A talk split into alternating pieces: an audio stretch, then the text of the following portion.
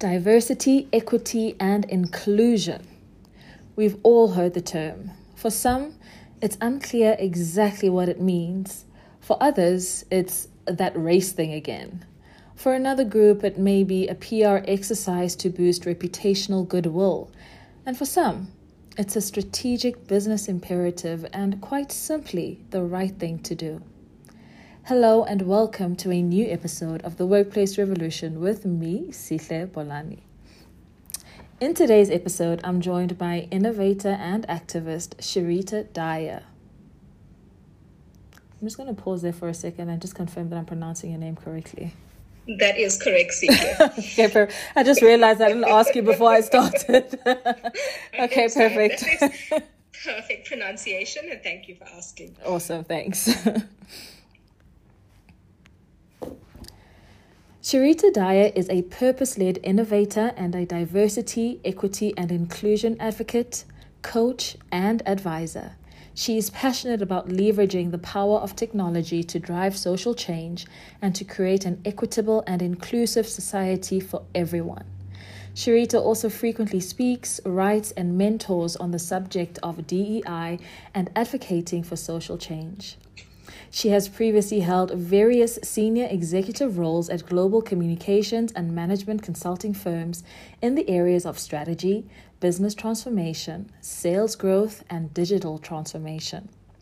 In her various leadership roles, Sharita has held executive sponsorship mandate for steering adoption of organization and geographic wide DEI programs, as well as chairing global DEI committees across South Africa, East and West Africa, the Middle East, and North America. Sharita has served as a C suite advisor to several international organizations and has a proven track record as a trusted advisor and partner to organizations and leaders, steering them through business transformation and disruption. Sharita is passionate about inclusive leadership development and creating environments which enable individuals with diverse backgrounds and experiences to thrive. She conceptualized and implemented leadership development programs focused on developing emerging leaders who operate at the intersection of race and gender. She also pioneered a DEI program, piloted in North America, and subsequently adopted across geographies, which offered a model for supporting parents reintegrating back into the workplace post maternity leave, as well as those who are coming back from parenting sabbaticals. These programs were motivated and informed by her own lived experiences as a woman of color navigating her leadership journey in a global organization and as a parent who took a long term sabbatical to focus on her young family. Sharita's experiences in the workplace, where she was often the only in the room, made her acutely aware that even in well intended businesses with progressive policies, barriers still exist and continue to hold marginalized groups back. Drawing on her experiences, in 2020, Sharita followed her calling to invest her time intentionally to focus on disruptive DEI and social change advocacy, which she believes allows her to operate at the intersection of her purpose and her impact. She had come to the realization that if she is not actively challenging the status quo, then she is part of the problem. Sharita is committed to actively pursuing work that is close to her heart and her purpose, which is to build an inclusive and equitable world for everyone. She is deeply passionate about business and technology as a tool for breaking the cycle of poverty and enabling previously systematically disadvantaged communities to create generational wealth. She currently serves as a business advisor and consultant at Stanford University's Seed Innovation Program, which allows her to bring her vast business expertise to bear on the shared vision of breaking the cycle of poverty and emerging economies. Sharita, now you are a woman who has done everything. My goodness. I actually had to pause and wonder who are you talking about? What an introduction. My goodness. I mean, it's it's it's absolutely beautiful. It's fascinating. It's inspiring. But before we get into our conversation, won't you just tell us a little bit more about firstly your journey and what is it that called you to this particular space of fighting the inequalities yeah. that exist within the workplace? Yeah, no, of course. I mean, you covered so much, but you know, maybe let me pause and tell you a little bit about how I identify. Um, you know, so I call myself a, an inclusion activist because that's really what I identify as, right? Mm. Um, for me, activism is something that's always been close to my heart, and I think. I think I was always an activist. You know, now that I reflect on my life and I reflect on my career, um, even as a young girl growing up on this farm and you know running barefoot through a farm i was always the one that was challenging the world around me i was mm. always the one speaking out on behalf of others um, you know those who didn't have a voice and a platform it was generally me who felt that I needed to have a voice for myself and for others. Mm. Now, I come from a family of activists as well, right? My grandfather was very involved in freedom struggle. So I grew up with social justice and activism being quite usual dinner time conversations. You know, mm. we would sit around the table talking about these topics, and it really was ingrained in me from a from a very young age. But for me, I didn't start in diversity and inclusion work in my career. And over the two odd decades spanning my career, which you know you covered so well, and I feel like I've done so much, but I never started in diversity and inclusion. This mm-hmm. was really purpose and passion work for me. And what led me to the work really, Sihle, was being that only in the room. It was being that woman of color sitting in the room, looking around me and thinking, there's no one here that looks like me. And mm-hmm. these barriers still exist for people like us. Now, when I first entered the workplace, South Africa was a very young democracy, and I think I'm giving away my age now, but you know, it was this young fledgling democracy, and I liken it to being one of these little chicks, right, that are coming into the lion's den, and you all, you know, you bright eyed and you are enthusiastic, and you come in there and you have these naive views, and I certainly had this naive view, mm. and I thought, well, all I needed to do was work hard, right? Mm. Put my head down, work hard, do as I'm told, because that's what my parents told me. Mm-hmm. They said, go out. Your grandfather fought for a, you know, an equal society, and here it is. Now go out and do your thing.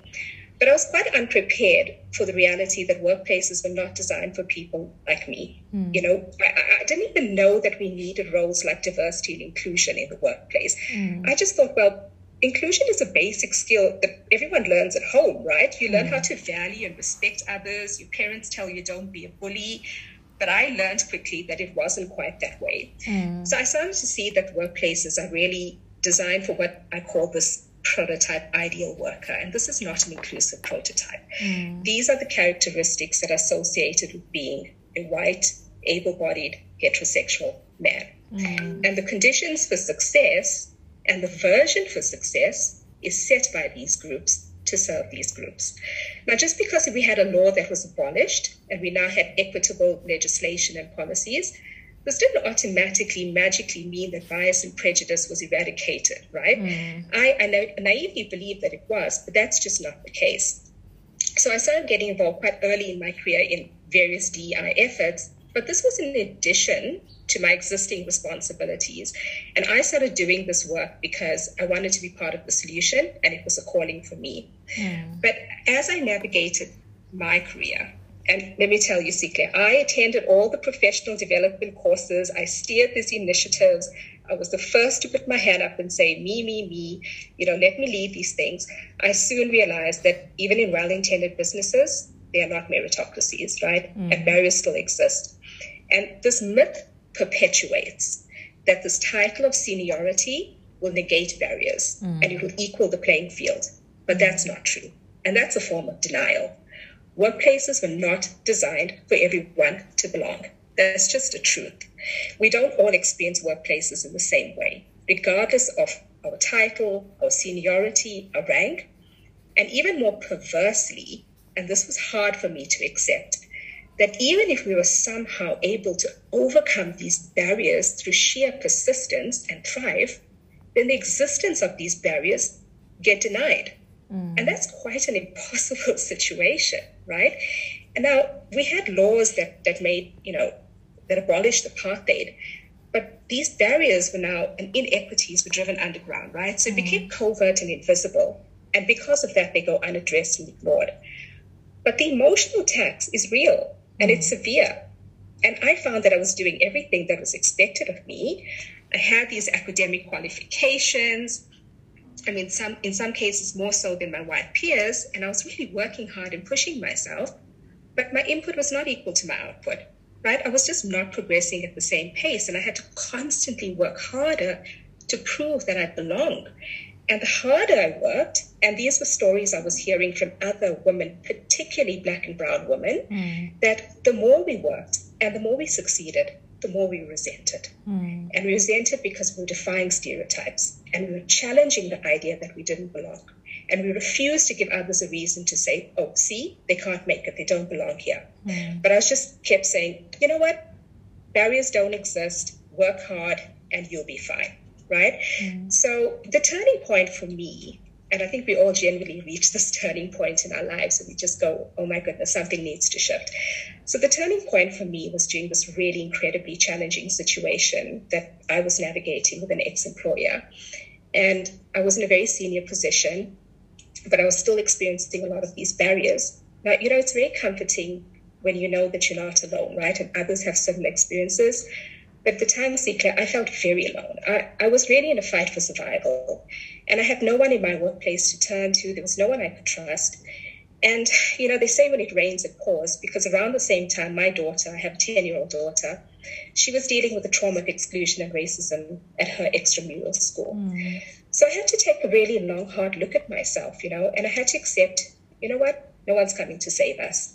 And if I'm not going to challenge the system, then I'm part of this problem. Mm. And if I'm not using my lived experiences to build a better place for our kids and for people who are still discriminated against, then what would these experiences have been for? They would just be mm. heartbreaking experiences. So I really felt, you know what, this is my responsibility now to be part of this change. I can't wait for someone else to solve this for me or save us. Mm. So the place I landed was and you know and this is very empowering because we have to take a long hard look at ourselves and say and as women we do this. We say sometimes am i good enough? Can i do this? Do i have the skills to do this? And i had to believe that everyone can make a change in their individual capacity. I didn't have to wait you know till i finished the course or build that platform or establish that network. I could really start where i was with what i knew and the resources i had. Mm. and that was when i decided I have to leave the corporate world. I, I, I can't disrupt the status quo from within because what we need is a revolution. We mm. need a disruption. So I set up my practice and I've now dedicated this phase of my life to calling out these barriers mm. and really ultimately to challenging what true equality and freedom in the workplace looks like. Mm. I love that. And you know, you mentioned something very interesting earlier, which is one of the biggest challenges that you know those of us who work in the space um, often struggle with. You know, when mm-hmm. when when South Africa shifted over into the Rainbow Nation, um, there was. we were all made to believe that there's this magic wand that was cast over the country, and somehow we will wake up at the end of the day after voting on the 27th of April 1994 and we will live in a different country. And so when we wake up on the 28th of April, everything will be normal, everything will be equal, all of us will have equal opportunities, but we all know that that's not the case, right? Even though Correct. legislation um, has has has worked to you know bridge some gaps along the way. We know that there are certain regulations in place to ensure that we are not you know discriminated against because of our race etc etc but we all know that the reality is as much as those regulations and legislations may exist as much as the country may be democratic our lived experiences tell us a very different story because the actual issue of racism and how it's embedded within society and how it shows up was not actually dealt with. There were no consequences for people who were harmful in the way yeah, in which they correct. treated marginalized groups. And the same applies in the workplace. You know, I'm always just like, eh, you know, so so struck when organizations will come up one day and very proudly say, we have just introduced a new DEI program because we are a company that wants to make sure that everyone feels like they belong because we are a family. And they'll come and they'll have these banners and these new values that they've worked on and this new employee value proposition because oh wow we're this new company now. We are completely different. Um, and they'll have new colors and new everything and now they're so vibrant and now you're seeing more black yeah. people in all of their artwork and their campaigns. But they have not dealt with the racists in the company. They have not dealt yes. with the misogynists and and and the the the homophobes in the company. And so we come in as black brown people women members of the LGBTQIA plus community into these organizations thinking, oh, okay, they're pro diversity, they're very inclusive, they want to create a different reality for us, so this is going to be a safe space. Except we walk into a space where we're finding people who are still racist, misogynistic, etc., who are resentful of the fact that we are now in their space. So, how Correct. do we actually get this right within organizations? You know, that is such a great question. And um, I could talk and we could talk for hours about that, right? Mm. And I think I'll probably start addressing your question because I love what you're saying about the performative stuff, right? Mm. You know, all the shiny bells and whistles and the great ad campaigns. And, you know, I wish, I really wish inclusion worked that way. I, I mm. wish we could actually just kind of microwave inclusion. I always say transformation takes time and you have to go to the essence of the problem. And mm. these are systemic issues, right? Mm. So let me maybe start by saying what I have seen that DEI is not, mm-hmm. right? And where we actually, um, where leaders are misled and are misleading themselves when they actually look at DEI. So diversity and inclusion is not the same thing. Now, I know that sounds really obvious to you and me, mm-hmm. right? And people who are doing the work. But you'd be surprised at how often leaders use these terms interchangeably. Mm. And I often hear this from leaders. They go, Oh, well, look at our numbers. We have great diversity stats, so we are inclusive. Mm. I mean, we treat everyone the same. So what's the problem? So, firstly, DI is not about having impressive diversity represent, representation stats. Now, some people may find this to be a contentious view, but we have to move past these numbers too. Now, of course, you need equitable policies, mm-hmm. but just because you have a diverse workplace, it doesn't automatically mean that you have an inclusive environment mm-hmm. where everyone is valued and can belong. Many organizations think that diversity numbers is the work and that inclusion is this fluffy, optional, extra thing that we're asking for, and that's not correct. Mm. Now, you know, I've been fortunate to work with universities like Stanford and Harvard, and Harvard released this really great study recently, a very rigorous study that actually proves that diversity alone does not create improved business performance. Mm. It's actually organizations that can harness diversity through the creation of an inclusive environment that can outperform their peers. So, in fact, organizations with diversity alone and great ad campaigns and saying we are diverse and, and don't have cultural transformation these organizations have the opposite negative effect. Mm. And employees feel tokenized, and it mm-hmm. actually kills their business growth and it stifles innovation and their relationship with stakeholders. Mm. So, inclusive environments is an absolute imperative. Mm. The second thing is that diversity is not just about saying, well, I have an impressive statistic, which actually means nothing if people are not in positions where they can control their narrative and they're free and safe to bring their authentic selves to work. Mm-hmm. It's not equality if people are not safe to use their voices mm-hmm. and be included in spaces where it matters to them. And I stress that, where it matters to them, not where dominant groups think they belong or allow them access to. And if this is not happening, then your people are tokens, and, and it doesn't matter how impressive your stats may look, it's not equality. Equality is also, and DEI is not about treating everyone the same. And this this frustrates me when I hear that, right? Mm. Oh, we equal, we all the same. Mm. No, we're not all the same. Mm. We're all born equal, but we're not the same. We don't experience workplaces in the same way. We don't mm. experience inequities and barriers in the same way. The way I experience an inequity may be very different to the way a white woman experiences inequities. Mm. So workplaces were not they were not designed for us. They were designed for the dominant group. And we have to actually be aware of that. We have to point it out that it, it just doesn't serve us the definitions of success were not designed for us. DEI is also not about a select group of people that make all the decisions, right? About mm. what DEI is and what, what the definition of bias and discrimination is.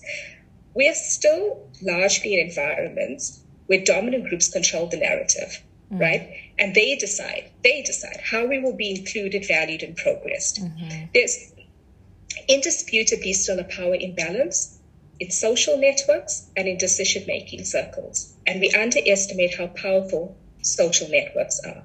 So decisions get made in those networks. DI is an inclusive process. It should be an inclusive process mm. where all voices are heard. It's actually when you pause and you think about it, it's ludicrous to mm-hmm. give dominant groups the power mm-hmm. to define what bias looks like, mm-hmm. or even to give them the authority to verify the existence of barriers and inequalities because they don't have our lived experience. It's not affecting them in the same way, mm. right? And that's that is not equality. So equality and inclusion, what, what is it? What does it look like in the workplace? Equality and inclusion is about valuing and rewarding differences, not tolerating differences. It's about valuing and rewarding differences. Mm-hmm. It's about actively removing the invisible barriers we face and believing us when we say there's an invisible barrier we got to create environments where everyone has equal ability to progress and thrive and create psychologically safe environments where we can all belong and be free and safe to be authentic selves mm-hmm. and not fear victimization retaliation mm. it's not about having one of those few seats at the table that we are given or asking for permission from gatekeepers to validate our lived experiences it's mm. about so much more mm. i'm just thinking about you know um, when you you know organizations will speak about doing um, employee surveys or you know engagement dipsticks to be able to see whether they're on the right track as far as diversity and inclusion is concerned and how everybody's feeling. Um, and it's always interesting to me to see how they assess the feedback from surveys like that um, because they'll get back you know a whole bunch of, of, of completed surveys and it'll be like, oh, well, 70% says they're happy, they feel like they can be their most authentic self, they don't have any issues, they feel that people from different cultures and backgrounds all get along well with each other, um, they believe that the company is committed to diversity and inclusion, you know, and you're like, okay, that's great. Now, out of your staff, yeah. your total staff complement, what percentage is white, what percentage is non white? What percentage is men, what percentage is women. How does that then influence the feedback that you are getting back from your employees? Because what I find is that generally people's perspectives on their experience within the company is largely influenced by whether or not they feel psychologically safe um, by whether or not they have some level of privilege within the organization. So if they know that they their jobs are safe, they know that they have career and a, a, career advancement plan that is specifically for them. If they know that they have sponsors within the organization, obviously it's going to seem like a fantastic place for them. But that doesn't mean that that is the experience for other marginalized groups within the organization. But I find that that information is never filtered to the level that enables organizations to get a true picture of what's happening there. And then what ends up happening is that organizations will then say, you see, we don't have any issues about diversity and inclusion. We're doing perfectly well. While the marginalized groups are like, oh my gosh, I can't stand this place. I'm struggling. I don't yeah, know what to do. Absolutely. I can't show up as myself. I'm afraid that yeah. if I say something, I'm going to be marginalized even further. I'm going to be dealing with retaliation so for organizations who do i mean you know we we we know that organizations are often into surveys all sorts of dipsticks throughout the course of a year. What are the things that they should actually be looking out for when reviewing the responses to surveys? What are the types of filters that they need to be having in place so I think firstly, you know, you, you raised an important point that when we do these surveys, we can't assume a one size fits all approach, right? Mm. We can't group everyone together and say that this is representative. We have to actually call out specific groups of people. So we should actually be reporting on um, the experiences and the results of women of color, black women and brown women, right? Mm. So we need to call those out in distinct groups. And we need, you know, the work that, that I do is very deeply rooted in an understanding that we need to focus our efforts to the people who need it most. Mm. And in workplaces, that is women of color and particularly black women. Mm. Those are the groups that need the most focus right now. So we need to call out the most marginalized groups and we need to actually delve into what are their experiences and what are they, you know, what's really happening in the workplace for them.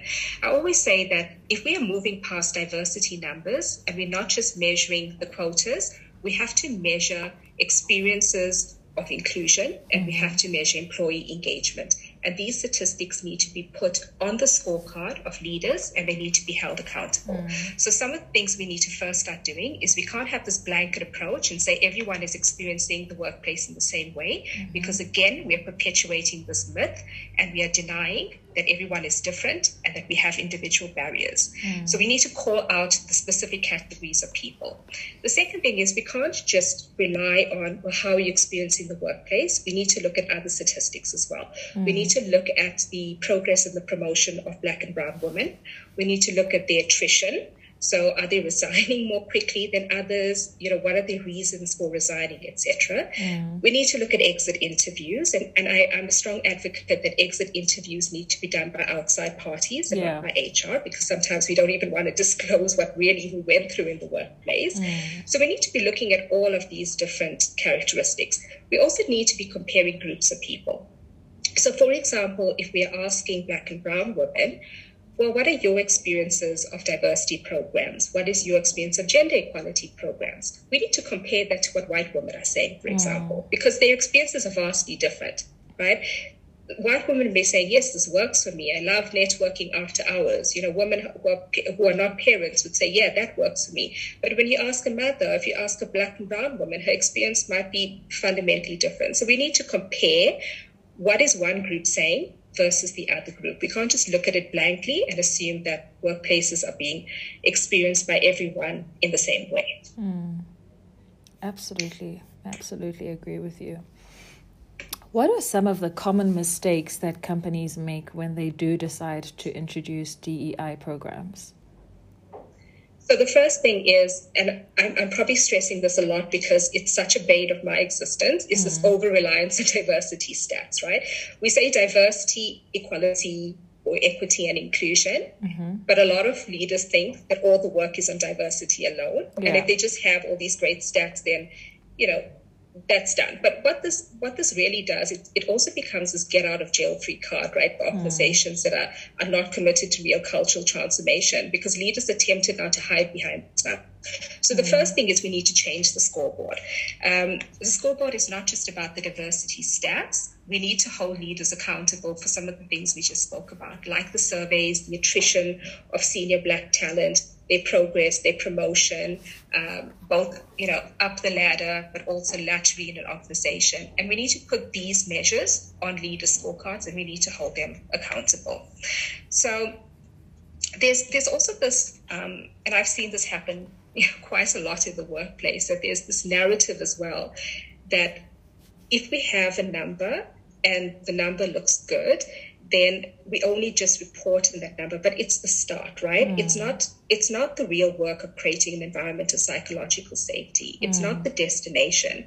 It really just gets us you know at the starting line. It doesn't even get us into the game. Mm. so we need to focus on that. That's the first thing.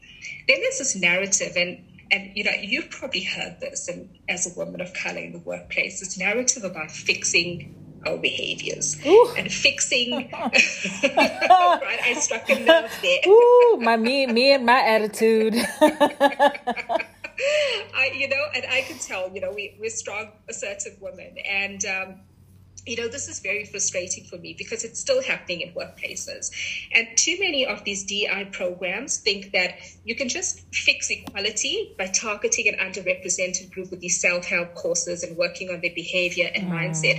Now, I'm not saying personal development is not important, right? But that's mm. not the work. That's not diversity and inclusion work. Bias and inequality are systemic. We don't need to fix the behaviors of underrepresented group. We need to fix workplaces. Mm. Now, I've heard this so many times in my career, right? I've heard things like this. Oh, Sharita, be strong, but be nice. Don't be too aggressive. You know, be mm. assertive, but be friendly. Be firm, be dominant. Fix this, fix that, blah, blah, blah. It's, it's tiring. And it's conveniently appealing for organizations to suggest that we can just solve for equality if we just change the behavior of an underrepresented group. Mm. Because this advice just places all the onus on us and mm. none of the bias systems and structures in our environment.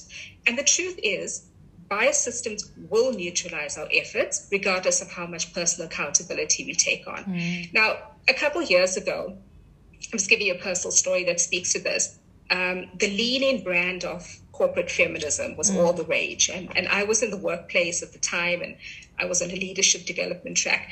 Now, the lean in brand of, of corporate feminism got such a bad rap, right? Particularly mm. from women of color, because it was suggesting at the time that an upheaval of the status quo was not necessary because all that was needed was for, for women to rise was, was for them to change their behavior mm. and that placed such an unfair burden on us and not on institutions when in fact our experiences were telling us and this was supported by research that our businesses were not meritocracies. Mm. And I think it was it was a lady, an activist as well, called Minda Harts, and she wrote this really great book called The Memo, and mm. and she said something along the lines of um, you know, as women of color, we have been leaning in all the time and we are leaning in.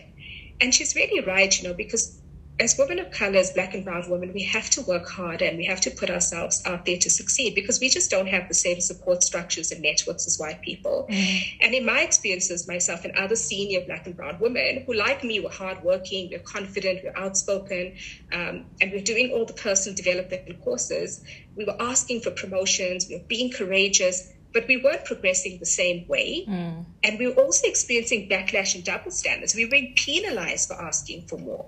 So we felt that we already had everything we needed to succeed, but it was organizations that were not leading in. They weren't mm. leading into our strengths.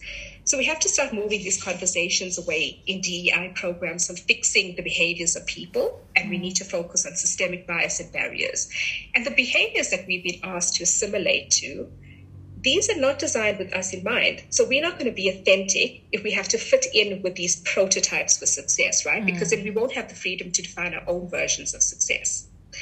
And the next thing that's you know that's come out a lot that I've seen in the workplace, and I, I see this now as I work with leaders in, in other geographies as well. DI is not a once-off event. Mm-hmm right? And I say this tongue in cheek because we touched on this as well.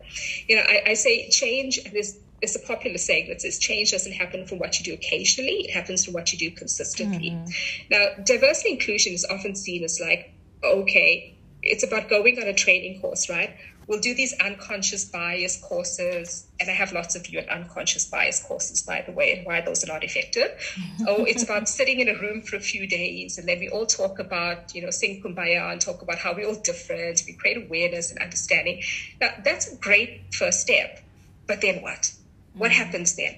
Now, I don't know if you recall the story about Amy Cooper um, in the US, yeah. the Central Park incident last year. Yeah. Yeah.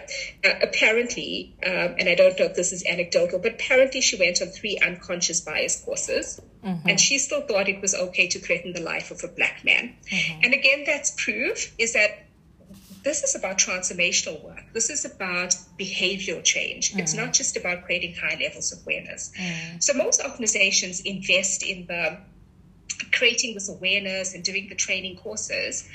But then when it comes to behavioral change, we are left wanting.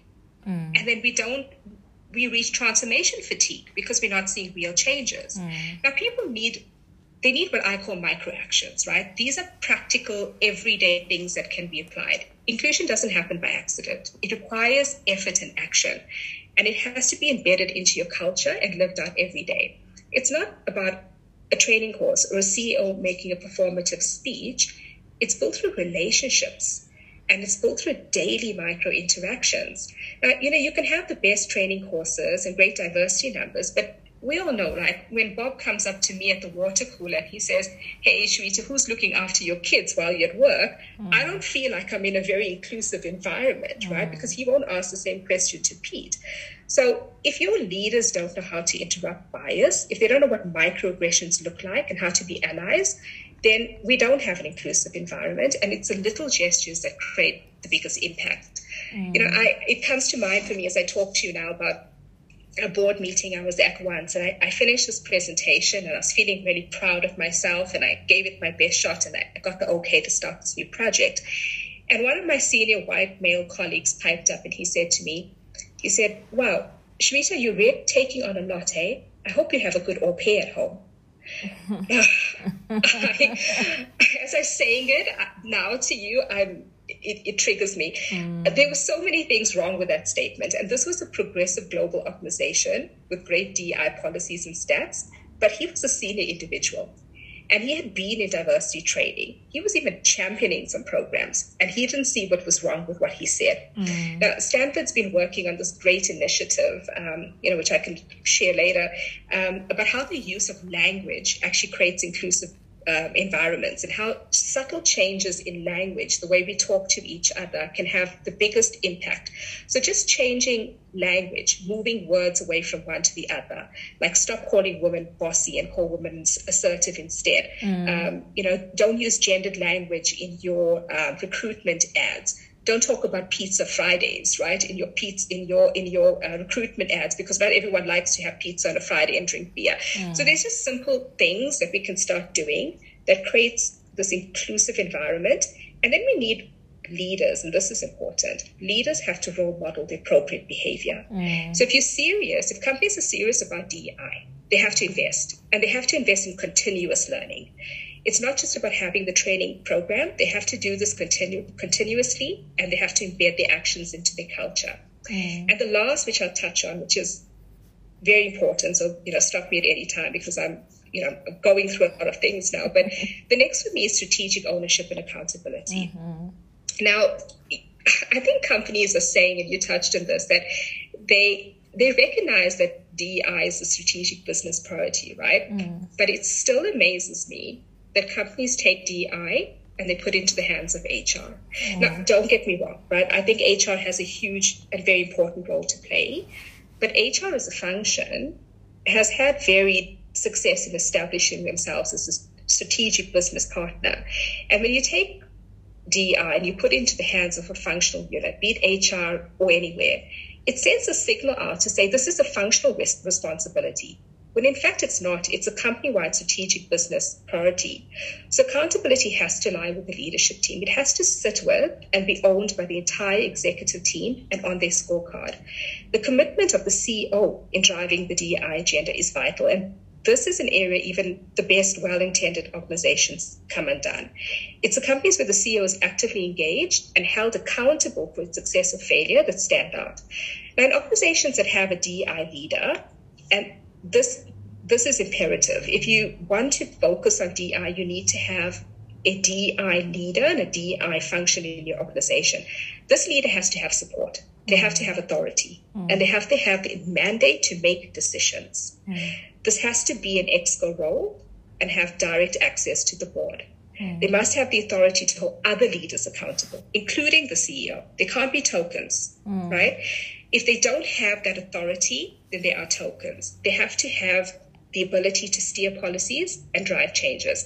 Too often in companies that are not really committed to transformation, these roles are set up to fail because mm-hmm. they don't have the support. Mm-hmm. And they set up environments which are really not safe because these individuals are also victims of the same behaviors that they were hired to fix, and that's not fair. Mm-hmm. So, very often you'll see that these programs are also kind of conceptualized by select few people right? And that's not inclusive because diverse voices are not being heard. So the conceptualization of the DEI strategy has to be opened up now. We have to open it up to the entire workplace, to stakeholders from all underrepresented groups. And every leader must be held accountable to the standards set by the entire organization, not just a select few. Now, I, I don't know if you recall Starbucks um, a couple years ago. They had a high profile case of uh, racial profiling yeah. in one of their restaurants. Mm. Yeah.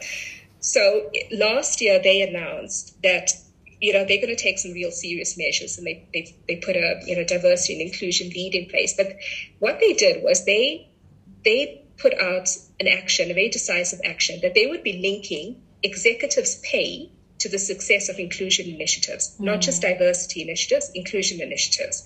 And they'll now broaden the scope of the entire mentorship program by linking underrepresented groups to senior leaders, and senior leaders will be held personally accountable for the promotion of each individual underrepresented employee. Mm. So that placed DI firmly onto the scorecard of senior leaders. Mm. And that's real progress, that's real change, right? Mm. There's also, and I just want to I want to end with this because, you know, I know I'm saying a lot, but this is this is a huge one for me. There's this tendency to take DI and to make it the responsibility of a committee of volunteers, right? Mm-hmm. We've seen this many times. Mm-hmm. We're going to set up a DI committee who wants to volunteer. And these are generally people from underrepresented groups. Now, firstly, if you don't reward and compensate people for their efforts in DI, then you are saying that you're not serious about mm. it. If diversity, equality, and inclusion is imperative for business performance, as we are seeing, and research is telling us that, and if you're willing to invest and reward other strategic business initiatives, then why should DEI be any different? Mm. DEI is not charity, it's business sense, right? It's not the responsibility of a select group of people to sit in a room and solve for how to make a workplace inclusive. Mm. You know, we, we have this tendency to say, okay, we'll form a, a gender equality committee, for example, we'll put all women on the committee. Now, that already absolves many people from being accountable, right? Particularly those who benefit from inequality. Mm. So that's an unfair burden that we place on marginalized groups, and we don't reward them appropriately. Mm. And rewards are not just financial rewards. People who, who do the DI work should be given other benefits. Mm. And that can come in the form of career progress, mentorship, access to networks, acknowledgement on their performance evaluation right? So if we're not doing all of these things, then the organization is sending a signal that it's not committed to DEI mm. and it's not committed to business growth. Mm.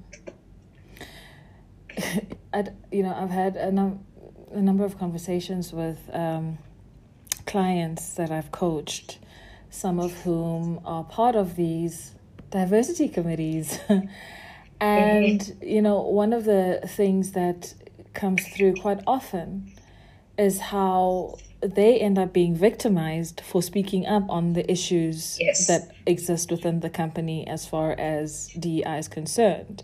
They yes. get sidelined, they get, you know, subjected to very aggressive behaviors.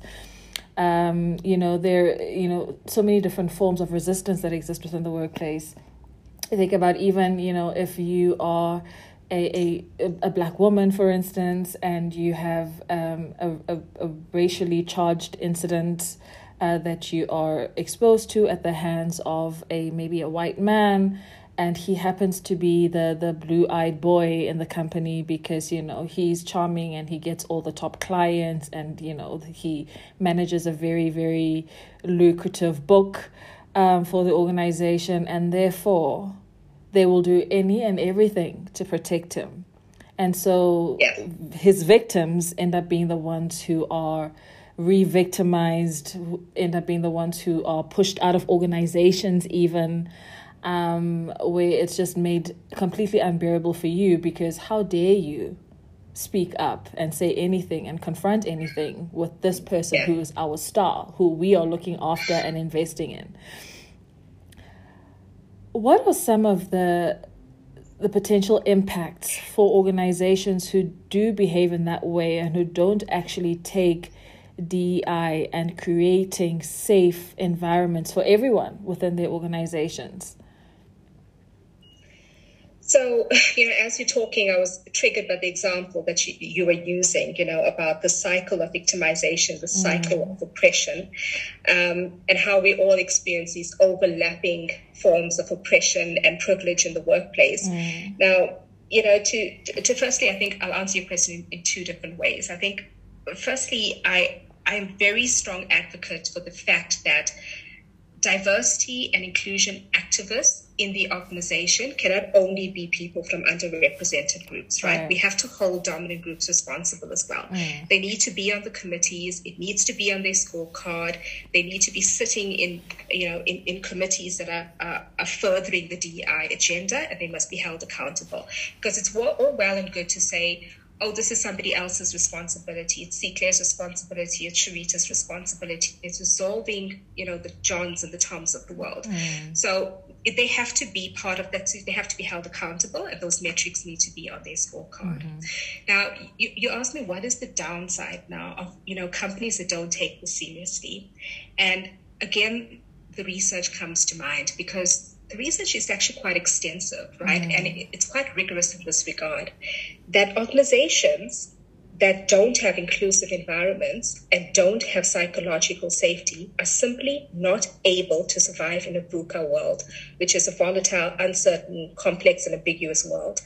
And we are not calling this out enough in organizations. We are still relying on, you know, the gatekeepers in organizations to kind of see DI as the morally correct thing to do, which it is, mm-hmm. but it's also business sense right? Mm. We're not asking for favors. This is not charity, right? Mm. We are saying that this is about business growth. So we need to call that out a lot more. We need to call out those numbers and say, guys, this is actually detrimental to our business. Now, Catalyst, which is a large global diversity inclusion NGO, as well as um, um, Harvard and Stanford have released findings in this regard.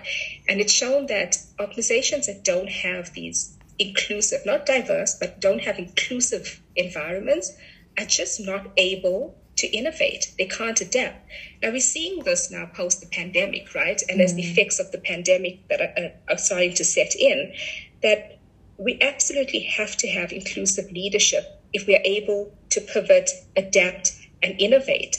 Organizations that can't do these things can't outperform their peers. Mm. The other impact on organizations, I mean, not that we needed more, right? I mean, I think that's pretty like it's business sense, but you know, since I'm, I'm, I'm, generally asked this, and I find out I do a lot of my work, and you probably are as well, is to actually just get people to understand the benefits yeah. of, of diversity and inclusion.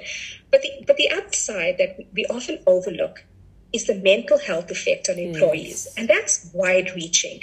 Now, the emotional tax of exclusion and toxic workplaces is so severe that they, there are actually scientific studies now that are focused on delving into the effects of exclusion and racial trauma in the workplace. There's a professor called Professor Jane O'Reilly. She's an American professor of organizational behavior. Mm-hmm. And she focuses on actually studying what racism and exclusion in the trauma, uh, uh, racism and um, exclusion in the workplace does to people's psychological states. And she found that exclusion actually triggers the same part of your brain as physical pain. And even more concerningly, they found that exclusion is more likely to cause employees to quit compared to harassment. Mm. Now, the effects of exclusion and microaggressions can cause such noticeable signs of physical and psychological strain that it actually cause workers to go into states of depression and anxiety. Mm-hmm. Now, I personally experienced this in the workplace. Now, years of trauma some of which I was even unconscious to, result in a complete burnout for me mm. and deep emotional strain. So these things are real and they need to be called out. Mm. And then there's the ripple effect on society, Sihle. I mean, if we are if we are not creating equal societies, then you know what exactly if in our economies and our workplaces we're not creating environments where women and women of color, black and brown women, and people from marginalized groups can thrive, then we don't have an equal society. We don't have equal homes. Now, even before the pandemic, right, one mm. in four women were saying, I want to leave the workplace because of bias and unequal work practices, mm. right? And we're now seeing the economic impacts of the pandemic. And guess what? It's not surprising, right? Mm. Who's been affected the most by the pandemic? Mm. It's women, particularly mm-hmm. women of color right? In South Africa, we lost 3 million jobs since the pandemic. 60%, 67% of those were lost by women. And this is because of unequal systems. Women are not in growth industries and they're not in senior roles because workplaces were not designed for us. When schools closed its doors, it was women who were working the double shift. They performed an extra seven to eight hours of unpaid labor a week. And we're now seeing that it's going to take an extra 37, 36 years to reach gender parity. Mm. Now that's proof, right? That it's not a matter of time until we get to equal. In fact, we're going backwards. We're mm. losing the gains we made. So if these things are not proof enough that our environments are actually pushing us out and it's causing us to flee the workplace in record numbers, what more proof can we actually put forward? Absolutely. I mean, we could talk about this for days without stopping.